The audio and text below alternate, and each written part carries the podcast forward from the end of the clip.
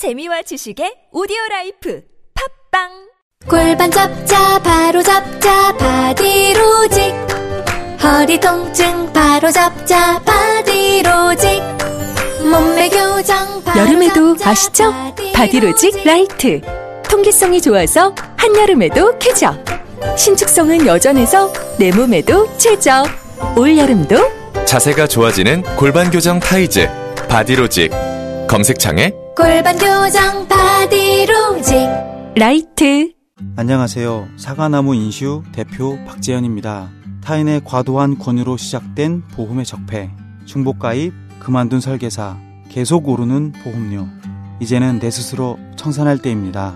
정직한 사람들이 만드는 바른 보험 사과나무 인슈는 검증된 통계를 바탕으로 한 알파고급 보장 분석을 통해 보험 불만 제로에 도전합니다.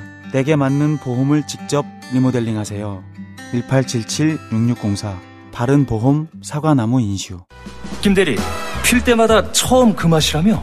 그럼, 처음 맛본 그 느낌 그대로라니까. 처음 그 맛 그대로? 아, 대체 비결이 뭐야? TGD 클리너. TGD 클리너?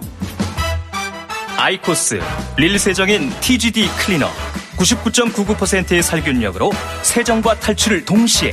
처음 그 맛처럼 TGD 클리너. 네이버와 딴지마켓에서 검색해보세요. 김 사장, 요즘 온라인 광고 잘하는 곳이 있어? 복잡하고 도통 모르겠네. 20년 된 광고 대행사가 있어. PNB 마케팅이라고. 자네 쇼핑몰 광고 준비하고 있구나. PNB 마케팅이라면 매출도 보장해준다고. 기업, 병원, SNS, 키워드, 모바일, CPA 광고까지 엄청난 노하우가 있어. 김 사장, 이 정보 누구한테 말한 적 있어? 자네한테만 특별히 말해주는 거야. PNB 마케팅 지금 당장 연락해 보시게. PNB 마케팅. 광고는 결과로 이야기합니다.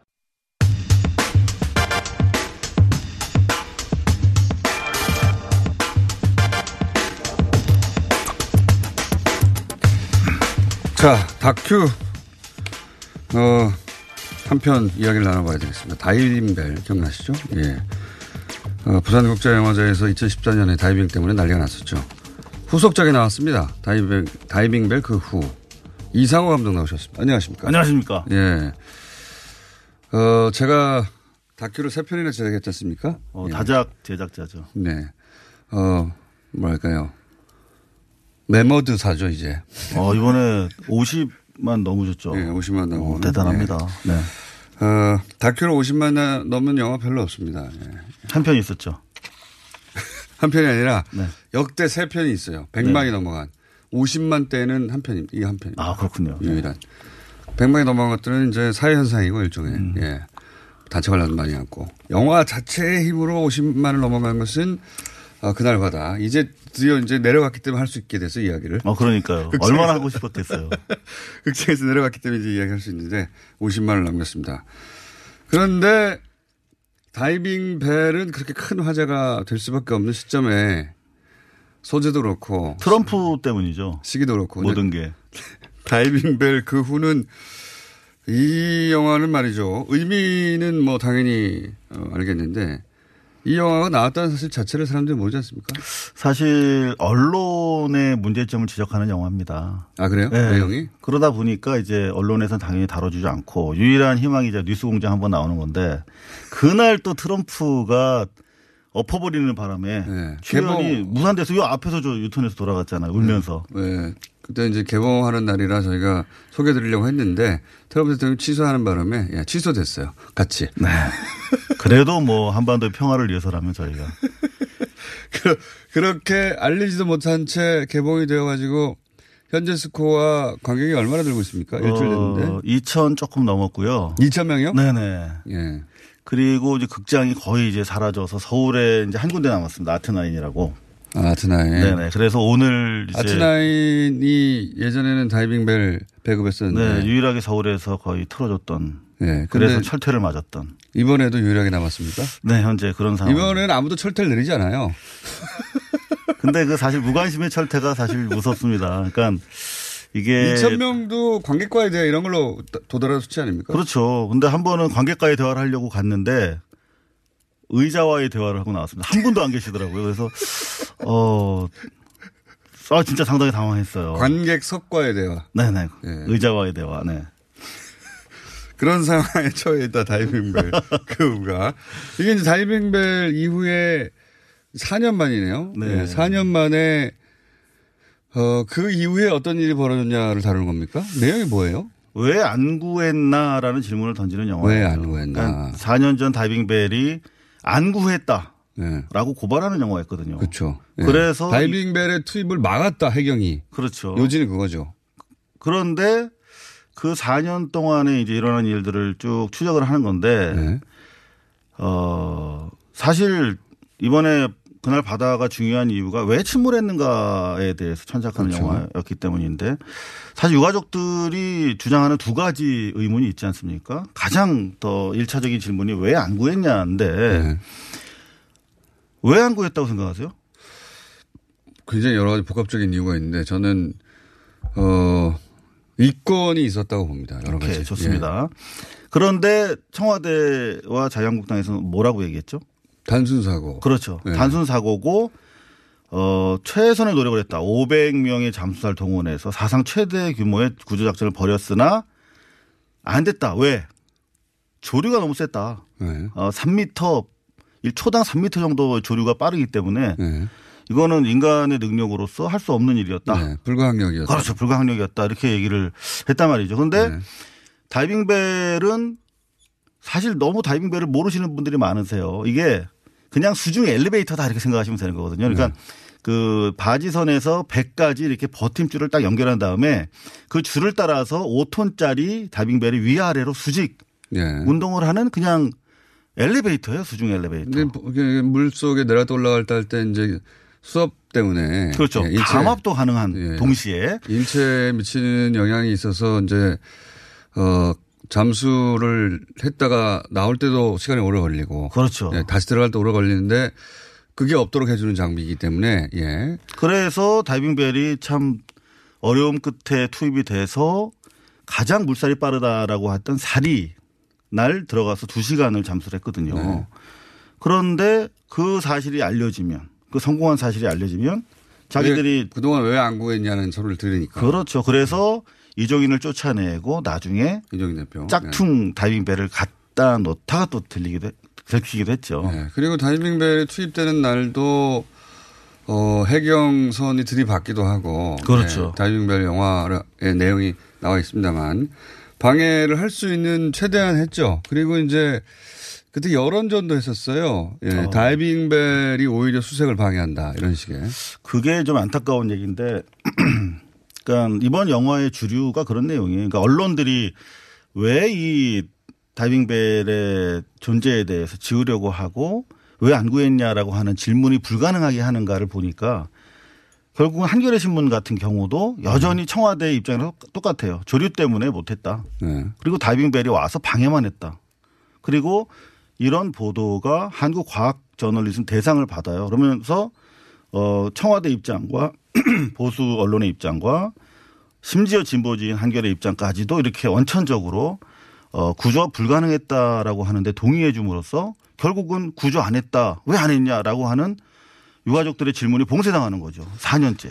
근데 이제 뭐 그건 저는 진보 언론만의 책임은 아니고 기본적으로 정부가 굉장히 차단 그 차단돼 있는 상황에서 정부가 내놓는 어떤 인포메이션에 기반할 수밖에 없었고 현장에 접근할 수도 없으니까 기자들이 그런 측면도 있었다라고 그렇죠. 이해해주고 그러면은 싶은 면도 있습니다. 아, 그리고 이해를 해 주세요. 네. 공중파 진행자시니까. 그런데 제 입장에서는 네.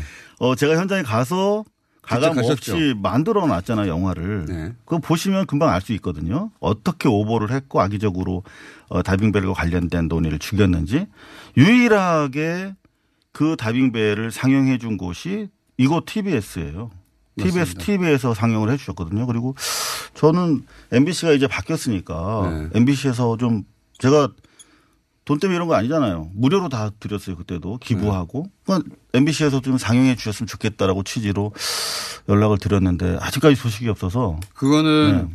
지금 그 파업을 접고 다시 돌아와서 새로운 사장이 선출된 이후의 이야기입니까? 아, 그럼요. 그건 그러면 우상호 감독이 싫어서 그렇겠네요. 이상호. 아, 이상호. 이상호 기자가 싫어서 그런 거지. 방금 전에 우상호 의원이 왔다가지고 이상호 감독이 싫어서 그럴 수도 있죠. 네, 아마 그런 걸로 이해하고. 부담스러운 거죠, 뭐든지. 네. 싫고. 그리고 다이, 영화 다이빙 벨은 이제 4년 전 얘기니까요. 네네. 네. 다이빙 벨 그 후는 그러니까 왜 그렇게 다이빙 벨에 대해서 공격적이었고 그렇게 구조를 하려고 하는 다이빙 벨이라는 게 결국 구조를 하려고 하는 여러 가지 시도 중에 하나인데 당시에 이 방법도 쓰고 저 방법도 쓰고 가능한 모든 방법을 다 동원했어야 하는 건데 그죠? 아, 그럼요. 예. 다이빙 벨이 설사 실패했다 하더라도 시도해봐야 되는 건 너무 당연한 건데 그 시도 자체를 엄청나게 막았죠. 근데 하도 여론이 그거라도 시도해보라고 하니까 어, 간신히 시도하는데 그 과정도 엄청나게 막았고, 예. 그러니까 왜 그렇게 막았느냐 이 얘기를 하려는 거군요 이 영화에서는. 어, 막는 청와대와 예. 저항하는 사람들의 이야기입니다. 그리고 이제 가장 대표적으로는 세월호 유가족들이 다이빙벨이 필요하다는 주장과 함께 진실을 밝혀달라고 외쳤는데 그분들이 이렇게 무참히 밟히는 과정, 짓밟히는 과정. 그리고 영화계에서 이 영화를 지키려고 또 하다가 부산국제영화제가 아. 큰 위기, 어려움을 아, 그 겪었지 않습니까? 그 내용들도 어, 담겨 있죠. 다이빙 벨은 그냥 상징적인 거죠. 여러 가지 구조 시도가 있을 수 있는데 그렇죠. 그 여러 가지 시도들을 다 막았다. 그리고 음. 오로지 해경이 그 현장을 장악하고 특정 업체에 모든 걸 넘겼다. 그 중에서 이제 유일하게 그 해경과 어, 당시 원딘이라는 업체에 넘겨지지 않고 민간에서 시도한 구조 방법이 다이빙벨인 거죠. 이것마저 그렇죠. 막으려고 했다. 그러니까 다 막으려고 했는데 이건 잘 못 막았 었는데 현장에서 또 막으려고 했죠. 예. 그렇죠. 그요 다이빙벨을 통해서 왜 이렇게 막으려고 했는가 그 내용을 담으셨다. 중요한 얘기죠. 구조요. 그러니까 왜 침몰했는가, 왜 구조가 실패했는가 이 두 가지 큰 주제가 있다면 어 앞쪽에 왜 침몰했는가는 그날 바다라고는 굉장히 훌륭한 다큐가 잘 커버하였고 그 다음에 이제 아직 훌륭한지 안 한지 확인이 안 된 다이빙벨 그 후가 어 구조 과정에 대한 이야기를 담은 겁니다. 사실 다이빙벨 그 후라는 이름이 원래 원제가 아니에요. Film Never Die라고 하는 원제가 있는데 Film Never Die요? 네네.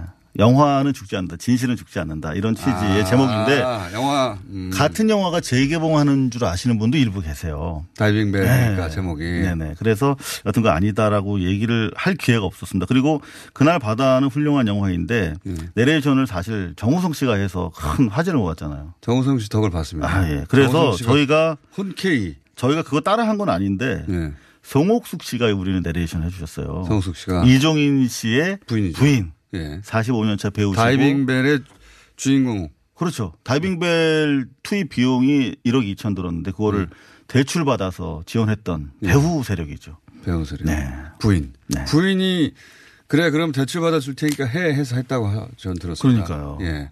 그런데 그 다이빙벨 1억 2천을 지원했다는 이유로 그분이 2014년에 예. 드라마 시상식 연말에 하는 거 있잖아요. 예. 그 전날 오지 말라는 통보를 받았다는 거예요. 아, 모 그래요? 방송국에서. 네네. 오지 말라고? 그런 부분들은 이제 좀 사과를 좀 오. 하고 받고 이런- 삽니까? 그거는 이제 끝나고 말씀드려요. 끝나고 나서 지상파죠. 네네. 예. 당, 당연하죠. 지상파에서 그런 짓을 하죠. 근데 이 다이빙 벨 때문이라는 거는 어떻게 아셨습니까? 어, 그분이 안 될 이유가 그거밖에 없, 당시 없었다. 이종인의 남, 부인이라는 거. 아, 오지 마라. 네네. 혹시 그때 수상 대상자인데 오지 말라는 거예요? 아니면 아예 그러니까 수상, 수상 대상자이니까 준비하시오라고 PD한테 연락을 받았는데. 아, 수상 대상자였는데 네. 전날 안 오시는 게 좋겠습니다라는 통보를 받았대요. 아 이게 황당. 그 사장실에 올라갔더니 그분은 안 된다. 아, 이거 라고 황당하네요. 얘기를 네. 들었다는 거죠. 그 PD가. 그런 경우는 없으니까 당연히 다이빙벨. 당신의 다이빙벨이 아주 그냥 난리였으니까요. 그렇죠. 부산 영화제에서도 난리였잖아요. 부산 영화제는 사실 우리나라 대표 영화제고 부산의 사실 지역 문화 행사가 아니잖아요. 서병수 당시 시장이 막았다 뭐 이런 얘기는. 서병수 시장이 청와대 김기춘 연락을 받- 받고 네.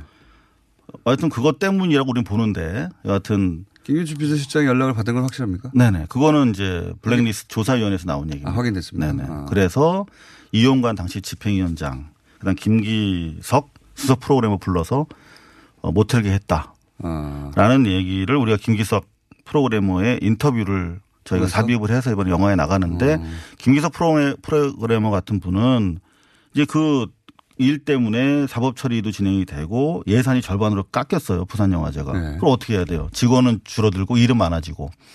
그래서 과로사 하셨죠. 작년 딱 요맘때 깐에서 돌아가셨어요. 그래서 여하튼 죽음까지 유발된 그런 가슴 아픈 사연이 담겨 있습니다. 그 이후 서병수 당시 시장이 혹시 이 사안 관련해서 사과하거나 그런 적은 있나요? 절대 없죠. 그러면 자유한국당이 아니죠. 이분은 현재 거기서 자유한국당이라서 그랬던 건 아니고 서울 아 부산 시장으로서 해- 어 뭐랄까요? 아, 자유한국당의 공식 입장이 그거예요. 다이빙배는 수색 방해했다. 그리고 아, 그건 그렇습니다. 정치 편향의 영화이기 때문에 영화제에서 트는 게 부적당하다라는 취지의 당론을 가지고 계시고 서병수 시장도 그렇게 했죠. 청와대에서 전화 받는 것도 사실이고. 근데 이분은 이번에 보니까 상당히 중요한 어, 자기 내면을 드러냈어요. 그러니까 당연히 부산에서 그 선거 중에 이슈가 되고 있지 않겠습니까?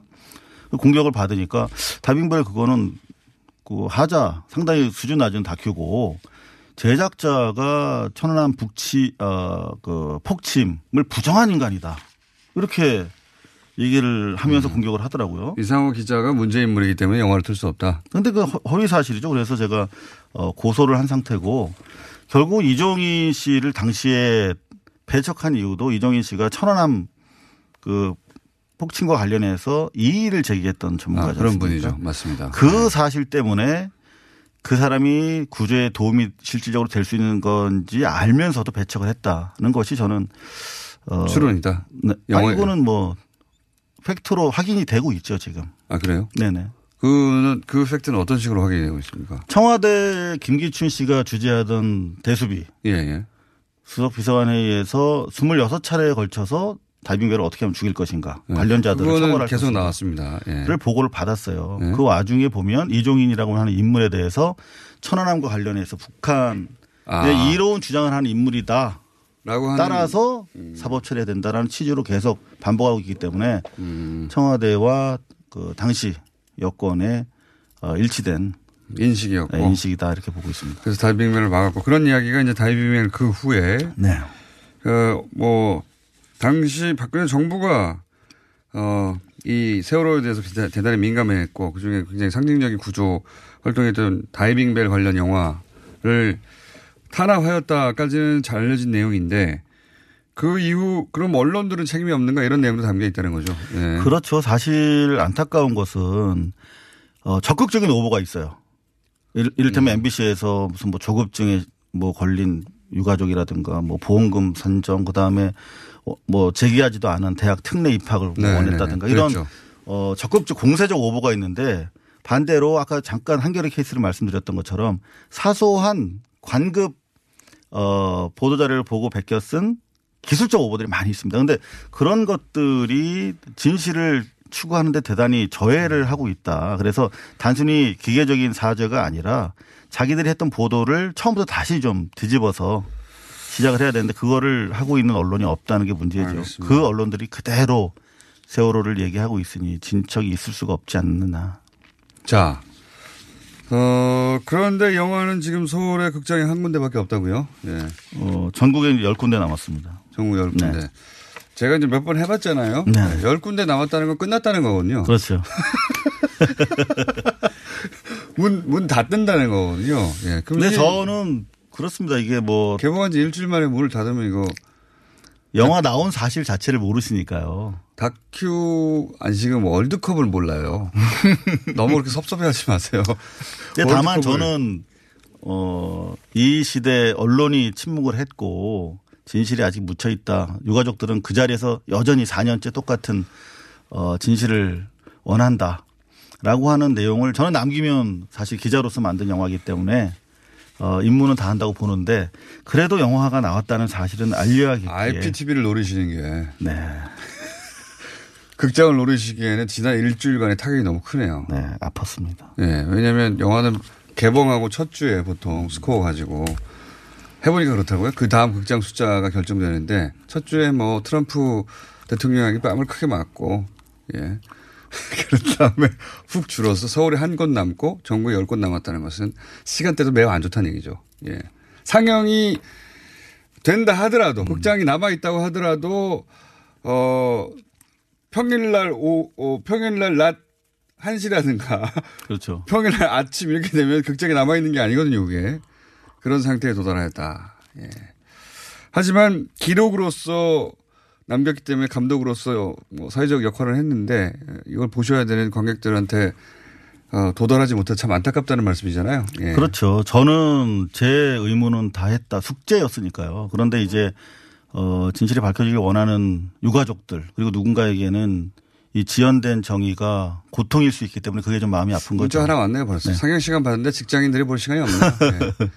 그게 이제 문 닫는 영화의 특징입니다. 예. 그날 받아도 지금 마찬가지예요. 막바지기 때문에 음. 볼 수가 없는 상황인데. IP 데뷔에 올리는 날 다시 한번 인터뷰를 하죠. 그래 주시면 정말 감사하겠습니다. 그거라도 노려봐야 될 네. 네, 상황입니다. 지금 전 세계적 그 이벤트가 벌어지고 있기 때문에 예. 월드컵도 잊혀져 가지고 어, 어제 블랙하우스에서 아 맞다 월드컵이지 코너로 간신했어요. 헐. 다 잊혀져 가지고 예. 모든 게 잊혀지는 상황이라 지방선거도 잊혀지고 그러나 이 영화는 기록으로서 꼭 남겨야 되는 영화여서 예. 감독을 또 하셨습니다. 예. 다큐 벌써 세 편 만드셨죠. 네. 예. 세 편째 어, 다큐를 만든 이상호 감독. 원래는 기자라고 부르셨는데 요즘 감독으로 더 많이 불리십니다. 이 영화는 부산국제영화제는 못 가겠네요. 자, 여기까지 하겠습니다. 이상호 감독이었습니다. 네, 감사합니다. 불러주셔서 감사합니다. 오빠, 우리 어디 가는 거야? 정수 가지. 와, 우리 말 타러 가는 거야? 그렇게 좋아? 고민하지 말고 장수로 오세요. 온 가족이 즐기는 승마 체험과 국내 최대 규모의 말 역사 체험관 등 장수에는 정말 볼 것, 누릴 것들이 넘쳐난답니다. 말의 심장 소리를 직접 느껴보는 장수에서의 하루 여행. 장수는 항상 가까이 있습니다. 주말 여행은 장수로. 승마 체험 예약은 063-350-5486. Hey bro. 샤워할 때마다 샴푸, foam cleansing, body wash. 귀찮지 않아? 그래서 우리가 머리부터 발끝까지 한 번에 해결해줄 올인원 비누를 준비했어. 트러블, 두피, 냄새 제거? 걱정하지 마. 압도적 천연 원료에 명품 향기까지 더했으니까. 기억해 남자는 비누야. 헤이브로. All-in-one power bar. 포털에서 헤이브로를 검색하세요. 대용량과 착한 가격은 더입니다 헤이브로 오늘 녹음 끝나고 한 잔? 술 끊는다며. 새해가 되면 술 끊겠다는 결심들 많이 하시는데요. 네. 쓸데없는 짓 하지 마시고요. 네, 술 친구미 있잖아요. 아니 다들 술자리만 있으면 오라고 난리잖아 술친금 들고 가야지 술친구를 그렇게 퍼주니까 부르지. 술친금이 있어야 술자리가 오래 간단 말이야 내 친구들이 전부 다 술친금 인정했어 오빠도 한 잔 콜? 그렇다면 가지야. 네이버에 술친구를 검색하세요. 멀쩡합니다. 당신의 마음을 알고 있습니다. 지금껏 아껴오던 당신의 차의 가치를 알고 있습니다. 내 차를 좋은 가격에 판매하고 싶은 마음, 편리하고 안전하게 판매하고 싶은 마음을 우리는 알고 있습니다. 마음과 마음이 만나 모두가 만족할 수 있는 중고차 매입 전문가 그룹 카네이션 코리아. 소중한 내 차 팔기 카네이션 코리아와 함께하세요.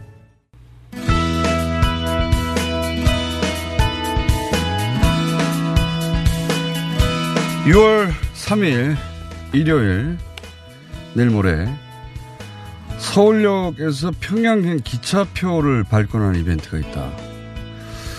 재미있는 뉴스입니다. 해서 이 내용 좀 알아보겠습니다. 배우 문성근 씨 전화 연결됐습니다. 안녕하세요. 안녕하세요. 반갑습니다. 네. 한번 나오셔야 되는데 또, 예. 내용이 근데 나오실 만큼 긴 내용이 아니어가지고, 예. 전화로 연결했습니다. 이게 서울발 평양행 기차표 발권, 이게 무슨 내용입니까? 아, 오늘이 그 문익환 목사가 이 땅에 온 지 100년 되는 날이거든요. 네. 그래서 두 가지 행사를 합니다. 하나는 오늘 오후 5시에 이제 유택을 박물관으로 바꾸는 행사를 하고, 그다음에 이제 모레 낮 12시에 서울역에서 이제 평양 가는 기차표를 파는 행사를 갖는 건데, 예. 그, 그, 문 목사가 여섯 번 깜빵에 갔어요. 예. 1년 3개월을 살았는데 그중에 가장 충격적이었던 게 이제 89년 방북이라고 할 수 있거든요. 근데 방북 전에 잠꼬대 아닌 잠꼬대라는 시를 쓴 게 있습니다. 그러니까 통일은 서울역에 가서 평양 가는 기차표를 달라고 외치는 일이다. 음. 그러니까 통일이 이렇게 막연하지 않고 구체적인 그림이다 이렇게 제시한 음. 게 있었거든요. 그러니까 그걸 따서 이제 행사를 갖는 거죠. 그래서 서울역에서 전광판에 그러니까 분단 이래 최초로 평양행이 안내 전 전광판이 뜨고 아, 병, 전광판에 실제로 떠요? 떠요. 어, 어, 뜨고 그 다음에 이제 표를 팔고 그러면 이제 이하 작가 있잖아요. 팝 아티스트. 그분이 네네.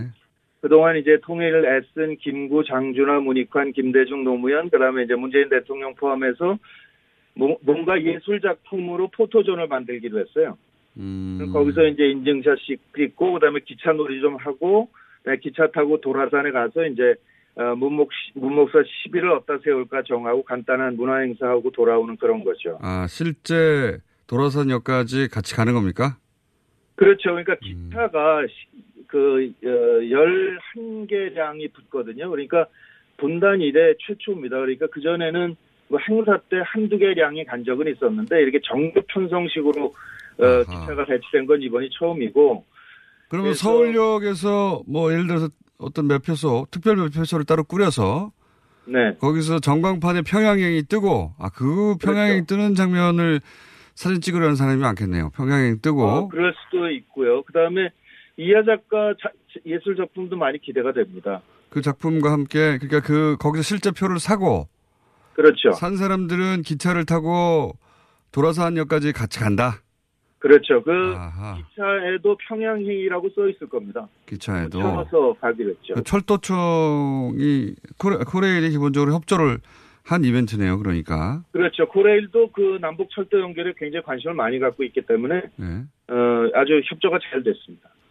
자 그러니까 원래 이 연초에 이제 올해가 100년이니까 이런 네. 그런 양반이 있었다 이렇게 기억 좀 해주십시오라고 처음엔 생각을 했었는데 이 3차 4차 정상회담을 보니까 이 지난 세월이 너무 억울하고 화가 나더라고요. 그래서 좀그 규모를 키웠다고 할까 그런 점이 있죠. 그러니까 사실 89년에 문 목사가 방북한 거는 분단 이후에 남북 간의 통일 방안을 협의한 최초의 사례거든요. 그때 이제 문목이 그 김주석을 설득한 게 뭐냐면 고려연 방제를 주장하는데 그러지 말고 그거 부지하 세월이니까 문화 경제 교류 협력부터 하자. 그리고 국가연합으로 이제 발전해 가면 되지 않느냐 이렇게 얘기를 했어요. 그래서 동의를 받았는데 그때는 이제 몽상가라고 공격을 많이 당했죠. 근데 그 후에 보면 6.15 선언이나 14 선언이나 이번 판문점 선언이나 사실은 그 문목서 4.2 공동성명서하고 내용이 완벽하게 똑같습니다. 그러니까 사실은 30년 전에 이미 그냥 통일로 들어갈 수 있었는데 어 하다가 지금 30년을 보낸 거거든요. 그러니까 이제 더 이상 이 바보짓 좀 하지 말자. 더 늦추지 말고 이거 비정사실화 하자. 그러니까 빨리 철도를 연결해서 우리 중고등학교 아이들이 개마고원으로 수학여행 가고 또이 남북 철도 연결이 남쪽에 돈이 엄청나게 된다 이게. 그러니까 두산 타워하고 북경 시장하고 단일 시장권이다. 당일 시장권이 된다. 그걸 한번 구체적으로 보여주자. 이거를 좀 뭐랄까 그좀 미래 일을 현실로 땡겨오자. 이제 그런 알겠습니다. 거죠 이벤트죠. 김총수도 좀 참석하시죠. 얼마입니까? 얼마입니까? 아니, 아니, 아, 2만, 2만 원인가 3만 원. 공짜는 아니네요. 돈 내야 되네요. 아, 그, 그, 당연히 내죠. 표를 사야죠. 그래서 오늘 오후 2시에 마감입니다. 거의 매진이 됐으니까 빨리 서둘러야 될 거예요. 오늘 2시에 어디서 신청합니까? 아, 그, 통일맞이 홈페이지에 들어가시면 됩니다. 검색을 통일맞이라고 하면 됩니까? 그렇습니다. 예. 통일맞이 홈페이지 들어가서 네. 어, 지금 이 행사 이름이 뭐죠? 평양 가는 기차표를 타오? 예, 예. 평양 가는 기차표를 다오. 네, 평양 가는 기차표를 타오를 타오를 2만 원 주고 사시면 네, 예. 어, 서울역 전광판에 분단 이래 최초로 서울역에 평양행이라고 실제로 뜨고 그 그렇죠. 기차가 정규 편성된 기차가 네. 어, 출발을 몇 시합니까? 일요일 날? 어, 12시부터 매표를 해서 예. 1시 반에 기차는 출발합니다. 기차는 1시 반에 출발해서 네, 그래서 도라산역에 도라산 갔다가 예. 6시에 돌아옵니다. 6시에 다시 기차 타고 돌아오는 겁니까? 네 네. 아, 왕복 가격이 만 원이에요? 이, 2만 원이에요? 2만 원. 예, 그렇죠. 음, 음. 혹시 밥 주나요? 아 밥은 안, 못, 못 드립니다. 밥은 못 주고. 그러면 도시락을 싸오셔, 싸가셔야 되겠네. 예. 예. 지금 몇 명 정원에 지금 몇 명 찼습니까? 어 660명이 정원인데 지금 네. 500명 좀 넘어갔습니다. 150명밖에 안 남았으면 오늘 중으로 예, 마감 예, 얼마- 되겠네요. 예, 예. 알겠습니다. 어, 이게 사실은 벌써 30년 전에 문익환 목사님이 했던 이야기인데 이제는 네. 현실로 다가오고 있고 그리고 현실로 다가왔다는 걸 이런 퍼포먼스로 보여, 네. 보여주고 싶다. 이런 말씀이죠. 그렇습니다. 예. 네. 다시 한번 홈페이지 검색어가 뭐라고요? 통일맞이. 통일맞이. 네네. 알겠습니다. 감사합니다. 네, 고맙습니다. 네, 지금까지 저도 갈지 모르겠습니다. 배우 문정원 씨였습니다.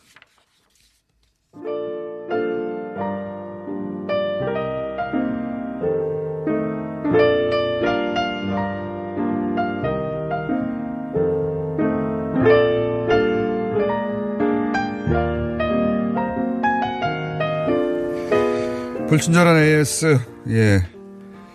남과 여, 오늘 나경원, 우상호 의원 케미가 좋다는 문자 많이 왔는데요. 예.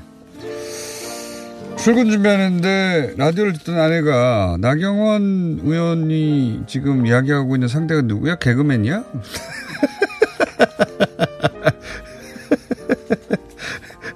네. 뉴스 공장에 나오면 실검 상에 뜬다. 는 문자. 당연합니다. 다이빙벨 그 후 갑자기 시- 어, 실검일이. 예. 자, 어, 이상호 기자님에 대한 응원도 있고요. 그리고 그 외에 많은 문자가 왔습니다. 여기까지 하겠습니다.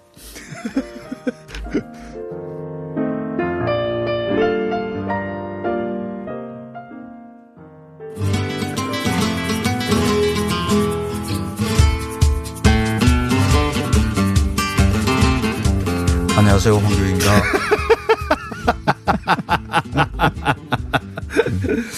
방금 네. 통일맞이 홈페이지 다운돼가지고 안 들어가진다네요. 예. 와. 나오면 이렇게 됩니다. 예. 홈페이지가 접속이 안 되고 있다. 자, 본인 직접 소개하시고, 어, 간만에 지금 13분이 넘는 시간이 확보됐어요. 원래 이 정도 시간이 주어져야 되는데 항상 이렇게 뭐 10분도 안 되는 시간. 5분, 뭐 4분, 때로는 2분도 있었고요. 별로 중요하지도 않은 정치인들이 나와서 이렇게 말씀하시는 게 너무 길어지는 바람에 제가 항상 밀렸는데 오늘 좀 넉넉합니다. 자, 어, 그러면 다른 얘기 도 해볼까요, 그러면? 뭔 이야기 할까요? 아, 요즘 네. 저기 그 트럼, 트럼프, 아, 폼페이오하고 김, 그 김영철 부위원장 아, 식사했던데. 제가 아, 그거 메뉴 못 보셨어요? 못 봤는데요. 아, 저는 또 뭐 그- 그거 중요하지 않은 것 같은데. 그래도 예. 그 장면에 왜냐면 네. 요리, 자기들이 밥을 먹고 밥 먹은 내용을 올려놨더라고요. 사진과 함께. 아, 그래요? 못 보셨구나. 아, 그거 봐야겠구나. 그, 렇죠 아, 두 사람이 만난 게 아니라 만났는데 밥을 먹었는데 밥 먹은 내용을 사진과 함께 올려놨어요. 비핵화가 아니라 그 내용을 올려놨어요. 스테이크, 콘, 치즈 이렇게. 뭐 요즘 다 이게 식당 가면 일단 그 음식 사진부터 찍지 않습니까? 근데 CIA 올리는 국장 게. 했던 사람이 비핵화 회담하면서 밥 먹는 사진 찍어 올려놓으니까 아주 그냥. 자. 그래서 하여튼 스테이크 콘 치즈인데 그거 한번 분석 좀 해 주십시오. 알겠습니다. 다음 예. 주에 한번 시도해 보겠습니다. 이- 잘못 먹은 건지 잘 먹은 건지 행사의 네. 어, 의미에 맞게. 자, 아, 3주 만에 네, 그 사이에 그렇습니다. 너무 뭐 일들이 많았어요, 사실은. 네. 트럼프도 괴롭히고 막 그래가지고. 그 손학규 선생님이 또 나오셔가지고 제 시간 빼앗아 먹고. 예, 그, 그날밖에 또 시간이 없었기 때문에 그날은. 나오신 다음에 열, 열변을 토하신 다음에 예. 갑자기 또 불출마를 선언하셔가지고 두 시간 사이에 무슨 일이 있었나. 그러니까 쓸데없는 걸 방송을 한 거죠. 그 쓸데없는 아니, 이게 방송 방송에. 나올 때까지 출마였어요. 나오신 후에 두 시간 있다가 불출마죠. 제가 나중에 한번 여쭤봐야겠어요. 두 시간밖에 안 걸렸는데 여기서 나가서 차 타고 여의도까지 가는데 이미 30분 아닙니까? 그럼 한 시간 반 사이에 무슨 일이 벌어졌는가 도대체. 그, 그날 방송 들으셨어요? 예, 들었습니다. 예, 내용은 길이, 길이 남을 내용인데. 예. 자, 3주 만에 오셨으니까 그, 그동안 못했던 얘기 중에. 예. 오늘 주제가 뭡니까? 어, 요즘 뭐 선거철이니까 평소에 보이지 않던 정치인들이 길거리에 나와서 이렇게 음. 많이 나와 있죠. 어, 많이 보여요. 네. 어, 그래서 이 정치인과 요리사가 원래 한 몸이었다는 이야기를 좀 해보려고 그래요. 정치인과 요리사가 한 몸이었다는 건 정치인이 요리도 했다는 겁니까? 요리사가 정치도 했다는 겁니까? 그, 뭐 두 일을 같이 한 거죠, 사실. 그러니까 그 정치라는 것, 그러니까 권력이 한 사람한테 집중되는 일은 네. 어, 뭐, 뭐, 저 부족 사회에서부터 시작하는 거거든요. 네. 인간이 보통 집단을 이루고 산 게 한 80명에서 120명 정도 그 정도 네. 수준으로 부족 생활을 한 게 수십만 년이거든요. 어. 부족장부터 만들었겠죠. 그때는? 그렇죠. 네. 근데 그 부족장이 음, 성격이 이게 세 개가 같이 있어요. 어, 하나는 이제 정치인으로서의 어, 권력자로서의 네, 뭐 그게 그 있겠죠. 그룹 내 갈등도 조정하고 그렇죠. 우선순위도 정하고 어, 그러니까 먹을거리 확보하는 게 제일 중요하겠죠. 그렇겠죠. 그래서 네. 사냥 가자 그러고 너는 이쪽으로 뛰고 말이야. 너는 저쪽 산 위에 올라와서 이렇게 몇 내려치고 너는 창을 들고 꽂고 하는 뭐 이런 거. 그다음에 이제 분배를 막또 어떻게 할 것인지. 그렇죠. 예. 어, 분배보다 이제 그 다음에 하는 게 이제 종교인의 역할이 있죠. 아, 사제로서. 어, 그렇죠. 네. 이렇게 이제 사냥물을 잡았다. 아, 수확물을 얻었다 하면 그걸 일부를 뭐 귀탱이 잘라 가지고 이렇게 고시래라 그러죠. 그래서 어, 그 먹을거리를 준그 자연에 대한 것을 이제 경의를 표하고 또 작교 해 주세요 하고 이렇게 이제 호하고 그 종교인의 역할이에요. 또 하나가 이제 요리사의 역할인데 음, 나누죠. 어, 뭐 그러니까요. 멧돼지를 잡았다 그러면 머리 나누고 네. 뭐 다리 네 개 나누고 몸통 나누고 갈비 나누고 막 이렇게 나눠서 이제 부족분들한테 이렇게 나눠줘야 되는 네. 거죠.